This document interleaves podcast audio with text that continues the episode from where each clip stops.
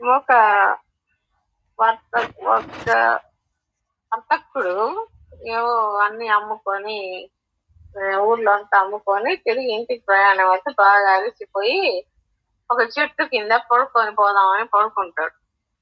ఆ విధంగా పడుకునేప్పుడు వాడికి అనిపిస్తుంది నాకు ఒక చక్క ఇంత అలసిపోయినాను ఒక చక్కటి పాన్పు ఉంటే ఎంత బాగుంటుంది అనుకుంటాడు.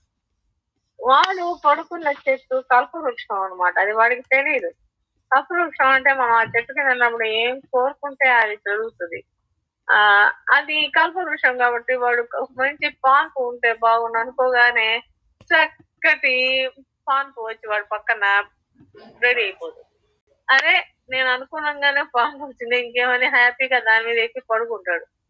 అబ్బా ఎంత బాగుంది. ఇప్పుడు నా కాళ్ళు ఓత్తడానికి ఎవరైనా ఒక మంచి సుందరాన్ని ఉంటే ఇంకెంత బాగుంటుంది అనుకుంటాడు. అనుకోగానే ఒక చక్కటి సుందరాంగి వచ్చి వాడి కాళ్ళు పోతడం ప్రారంభిస్తుంది. ఆహా ఇంకేమి ఇంకేం హ్యాపీగా నిద్రపోవచ్చు. సుందరాంగి కూడా వచ్చింది పాన్ కూడా వచ్చింది. కానీ ఇప్పుడు అలసటకు వచ్చేది నా ఆకలి వస్తుంది. మంచి ఆహారం ఉంటే నాకు బాగుండు తినడానికి అనుకున్నాను వాళ్ళు అలా తలుచుకొని తలుచుకోగానే చక్కటి ఆహారం వాడు ముందర సిద్ధమైపోతుంది. వాడికి అర్థం ఏంటి? నేను ఏం కోరుకున్నా ఇలా జరిగి తింటాడు. హ్యాపీగా తినేసి నేను ఏం కోరుకున్నా ఇలా జరుగుతా ఉంది? ఏంటబ్బా ఆ? పోయమ్మా ఇదేందో మాయలాగా ఉంది. ఇప్పుడు ఏమో పెద్ద పులి వచ్చి నా గొంతు పట్టుకొని కొరికి తినేసి తను చంపేస్తుందేమో అనుకుంటాడు.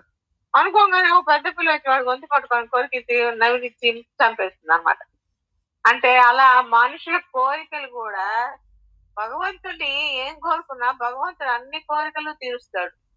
కోరికలు కోరుకోవడంలో ఉచితానుసారం ఉండాల? కీర్తి ధనము ఆకర్షించి ఆ కోరుకోవచ్చు. ఆ కోరికలు వెనకాలే ఈ పులి లాంటి చెడ్డ కోరికలు కూడా మొదలవుతాయి. అవి మొదలవకుండా చూసుకోవాలన్నమాట మనం. సముచితమైన కోరికలు కోరుకొని సంతృప్తిగా ఉండడం నేర్చుకుంటే దేవుడు మనం అడిగినవన్నీ మనకిస్తాడు.